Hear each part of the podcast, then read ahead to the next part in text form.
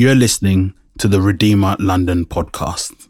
For more information, visit our website at redeemerlondon.org. Good morning, church. Yeah, I had a bit of a scare this morning driving in with all the snow. Um, I, for a moment, I thought I wasn't going to be able to get here on time, but uh, praise God, we made it. And uh, yeah, it's just great to be together as a church. And uh, was really reminded this morning that, you know, we are a church because we are the body of Christ. We are in Christ, not just because we meet on a Sunday morning. And um, it is so encouraging just to, to be together and meet with God. So, we are uh, continuing on our uh, journey in Genesis. So, gospel foundations, as Pete said. And so, we're actually going to go straight into the scripture now and read our passage for today, which is Genesis chapter 2, uh, verses 4 to 17. So you can follow it with me on the screen.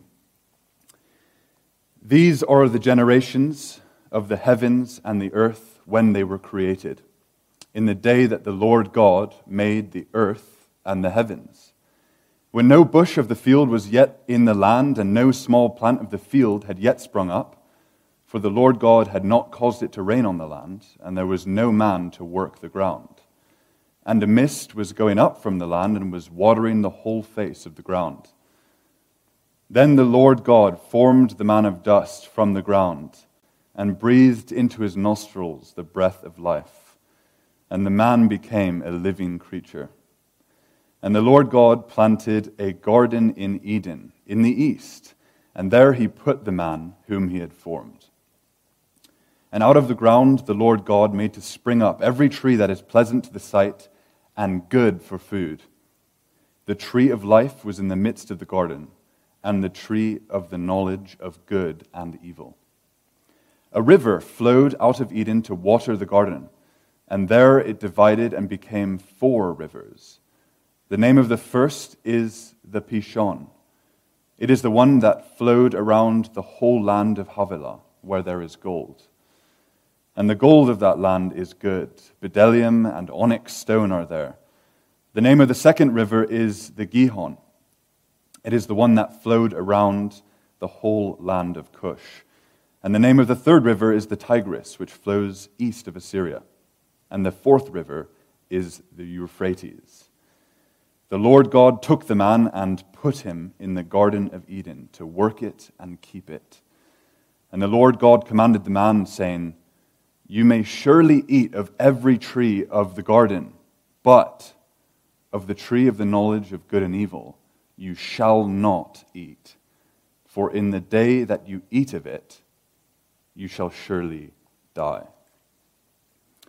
Father, as we just look into your word now, I just pray that your spirit would be with us, that your spirit would reveal to us the truth in this scripture that we would understand more of you, that we would grow in our relationship with you, grow in intimacy with you.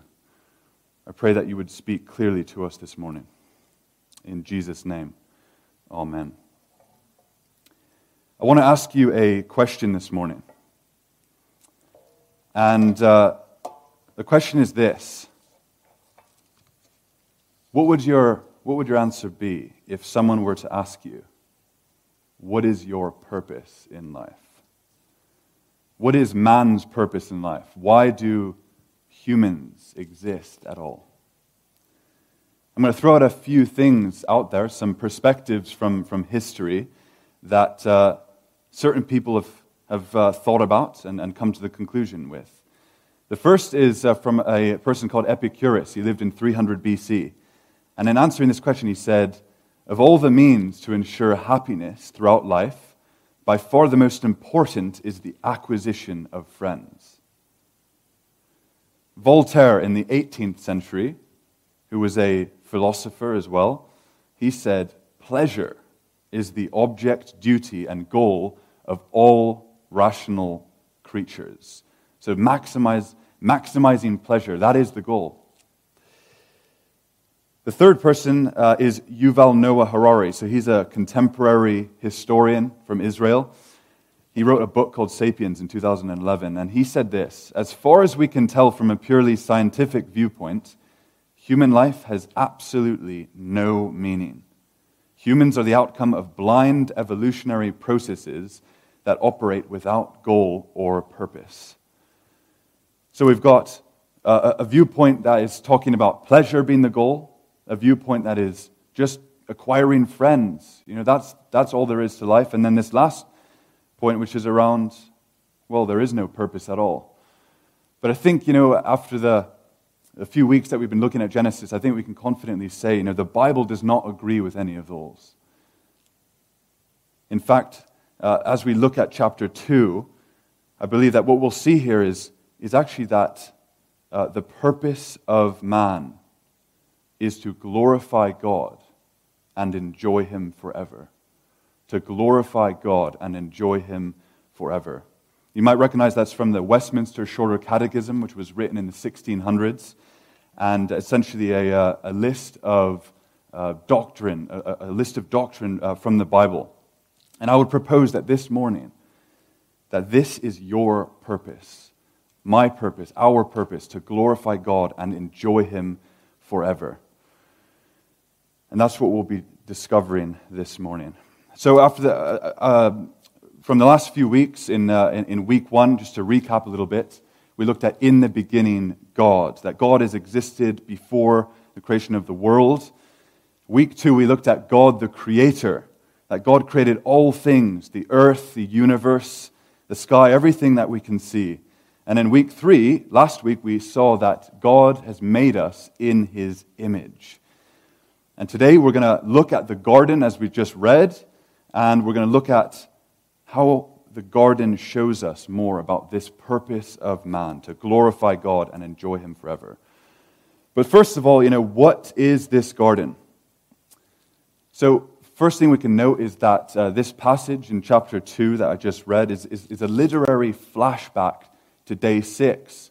So, in chapter 1, we had days 1 to 6. And then, just as we went into chapter 2, it was day 7 where God rested. But now we go back to day six. It's basically a, a, a little um, deep dive into what day six is all about. And the second thing we can see that in this passage is that the garden is a literal place. It's not like a metaphor, it is a, it is a literal place that we can locate. In verse 8, it says, And the Lord God planted a garden in Eden in the east.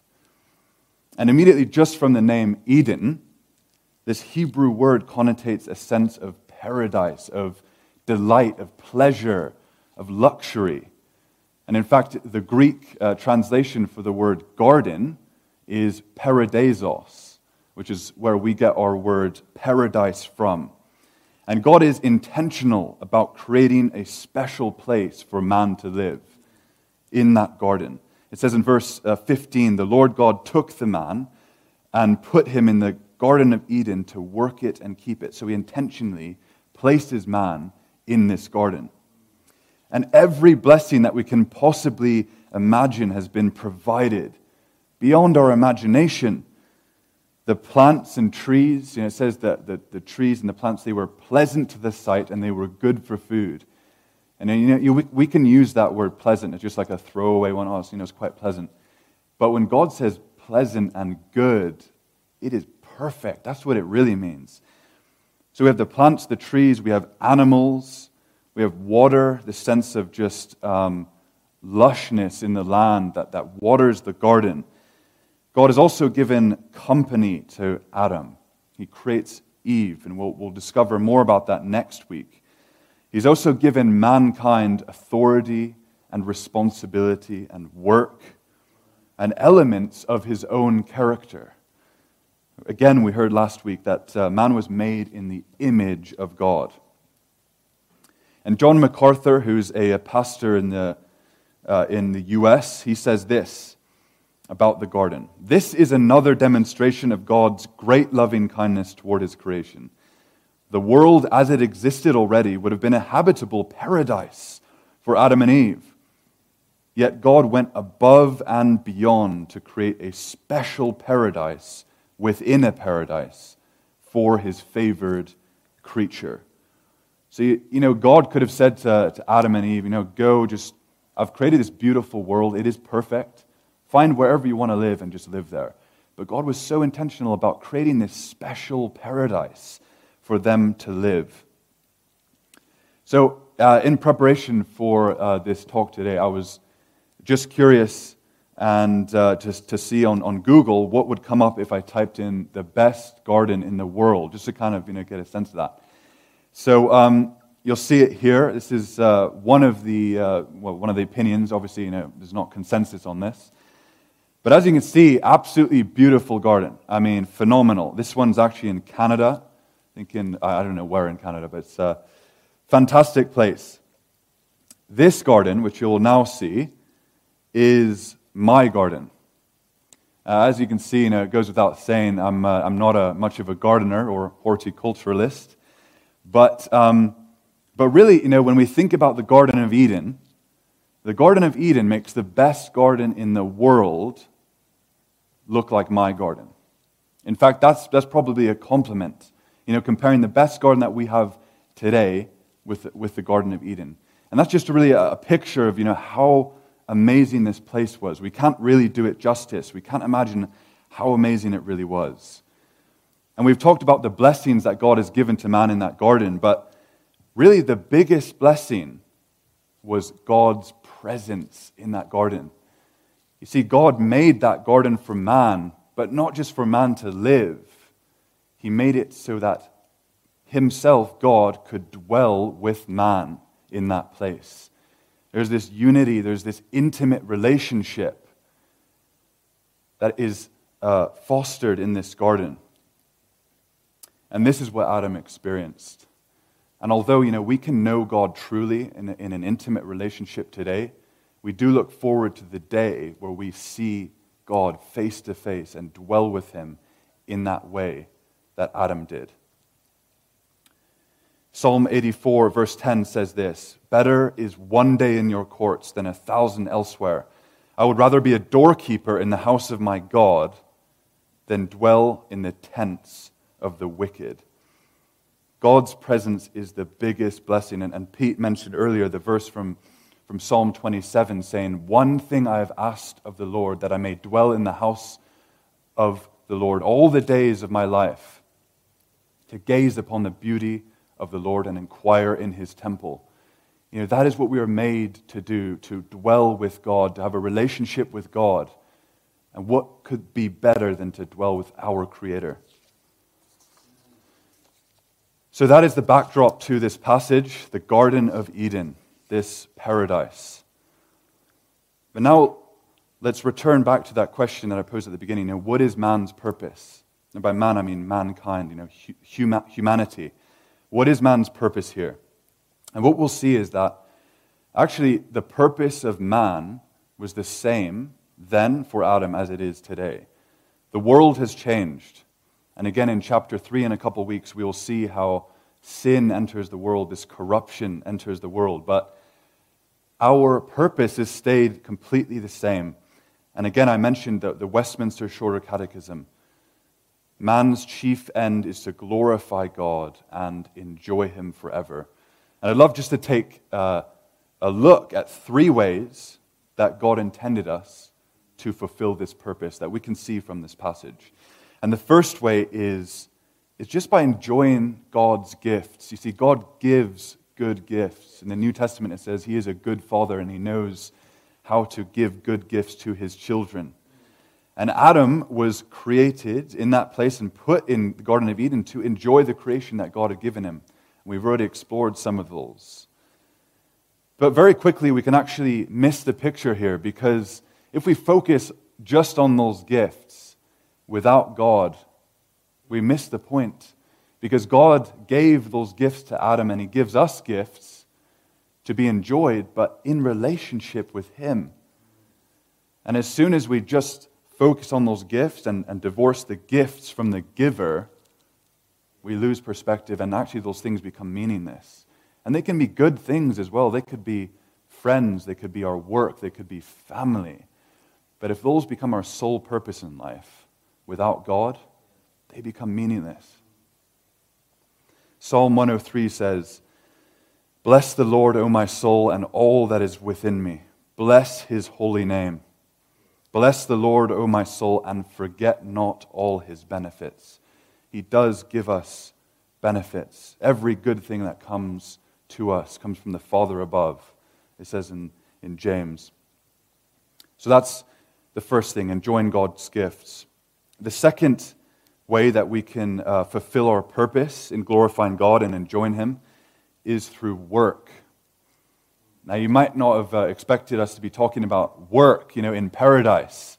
You know, we might have this picture of paradise being just complete leisure, not doing anything, you know, watching movies, sipping cocktails. You know, maybe Adam, you know, we could picture him just sitting in the garden and all the animals coming up and like serving him bits of food or whatever. But uh, actually, work was created before sin, sin entered the world. So that's actually a blessing to us. Work is a pre fall blessing and not a result of sin. The nature of work has changed. I think we can see that. You know, work is, uh, as we see it today, is, is often strenuous, difficult, unpleasant. But intrinsically, it is uh, a blessing and it gives us a lot of satisfaction when we do it. And God did not intend man just to sit around. He gave him this purpose of working the garden and keeping it. And notice how man exists to serve God, not the other way around. See, when we, when we imagine God, you know, just being there uh, and existing to kind of serve us, again, we, we flip things around the way that they're meant to be. And we will actually will be most satisfied when we serve God and not see him as, you know, some entity that just exists to, to make our lives easier. So work is good and it was given to us, and, and through work we can fulfill uh, part of our purpose. Now, the third aspect that we're going to look at here in terms of how we can fulfill our purpose of glorifying God and enjoying Him forever, and perhaps the most important one that we're going to pick out today, is obedience. Again, as soon as I say that word obedience, you know, we might have negative connotations.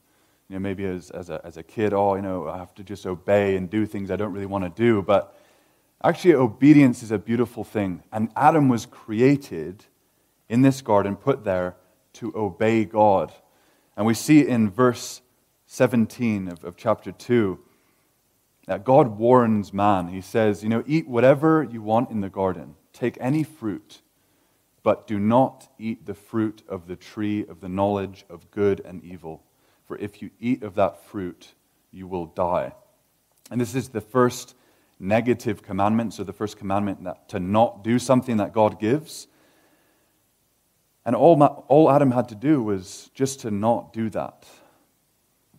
Bruce Waltke talks about this tree of the knowledge of good and evil, and he says this That famous tree symbolizes the ability to discern good, i.e., what advances life, from, and evil, i.e., what hinders life. Such knowledge belongs to God alone. To disobey God would mean an explicit doubting of God's goodness and the truth of His word. You see, mankind had, had been created as a royal priesthood. This wasn't just a garden, this was a, a temple. A temple is, is where you know, God and man can meet and they can have, uh, man can experience the presence of God. And so man was, was a priest within that temple to take care of the temple, to, to um, look after this garden. But this was all dependent on faith filled obedience on Adam's part. God gave him a command. He said, Do not take of the fruit. And eventually, Adam and Eve, they disobey God in that way. I don't know whether you guys have seen the, uh, the Pirates of the Caribbean. It's a great film, big fan myself. And uh, the first film, it's called Black Pearl.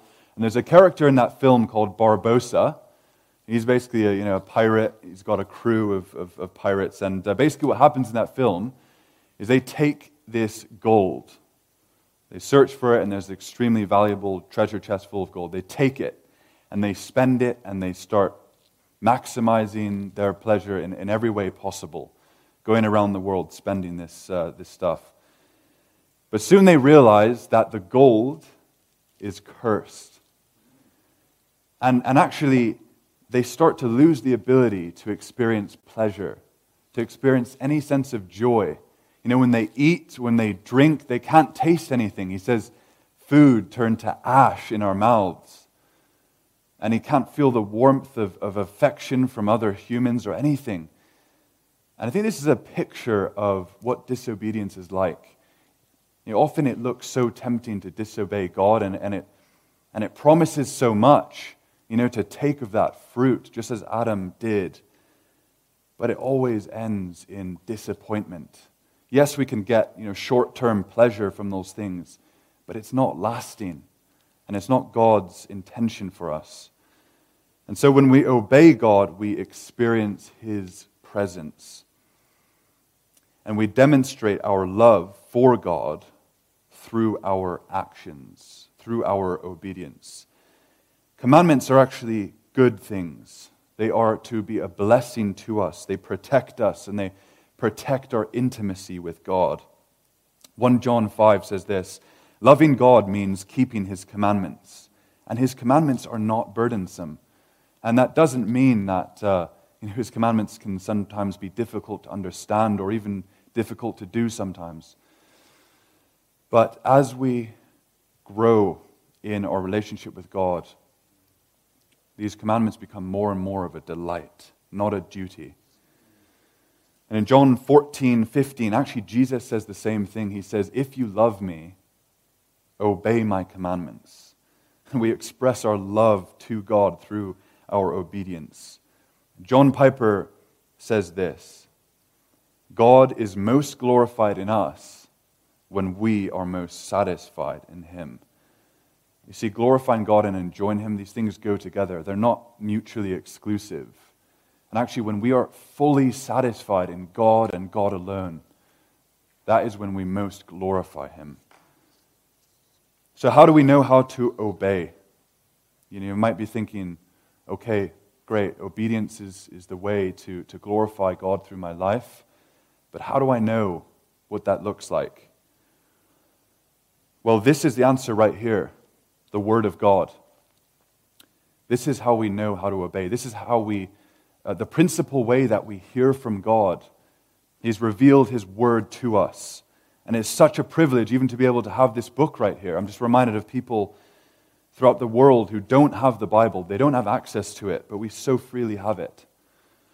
Psalm 119 says this about the Word it says, How can a young man keep his way pure? By guarding it according to your word. With my whole heart I seek you. Let me not wander from your commandments. I've stored up your word in my heart that I might not sin against you. And the surest way of protecting intimacy with our, in our relationship with God and coming into his presence is through his word, through reading it and meditating upon it and letting God speak to our hearts. So, in closing, you know, we've talked about purpose, that our purpose is the same now as it was for Adam in that garden to glorify God and enjoy Him forever. But the bad news is, you know, no matter what we do of our own initiative, no matter what we do by ourselves, we cannot get back to that garden. There's a barrier now between us and God. You see, Adam and Eve chose to disobey God, and, and we are the same. You know, Romans 3.23 says, For all have sinned and fallen short of God's standard, of, of the glory of God. And there is a barrier between us and God because He is a holy God. He cannot dwell with sin. But the good news is that God Himself provided a way for us to be reconciled to Him, to find our way back to that garden, back to that intimate picture of relationship with Him. And He provided it Himself. He provided it in the man Jesus Christ, who was God, who came to earth as a man and lived a perfect life. And because he lived a perfect life, he was able to offer himself as the sacrifice on the cross. You see, a debt had to be paid for the, the bad things, for the disobedience that we have all done, that I have, that I have done. It had to be paid. And he paid it with his own blood after having lived that perfect life. And not only that, not only was he crucified, but he was risen again from the grave, defeating that power of sin and death so that we can be reconciled. Isn't that a beautiful, beautiful picture?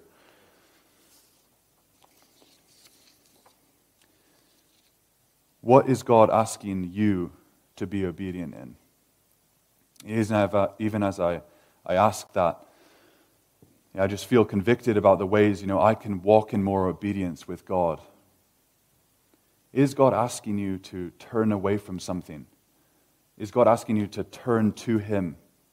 Is there a sin in your life that you're suppressing, that you know is there, that you know you need to deal with? I would encourage you not to wait. Not to wait to deal with that, to be obedient to Him, and to allow that restored intimacy in your life.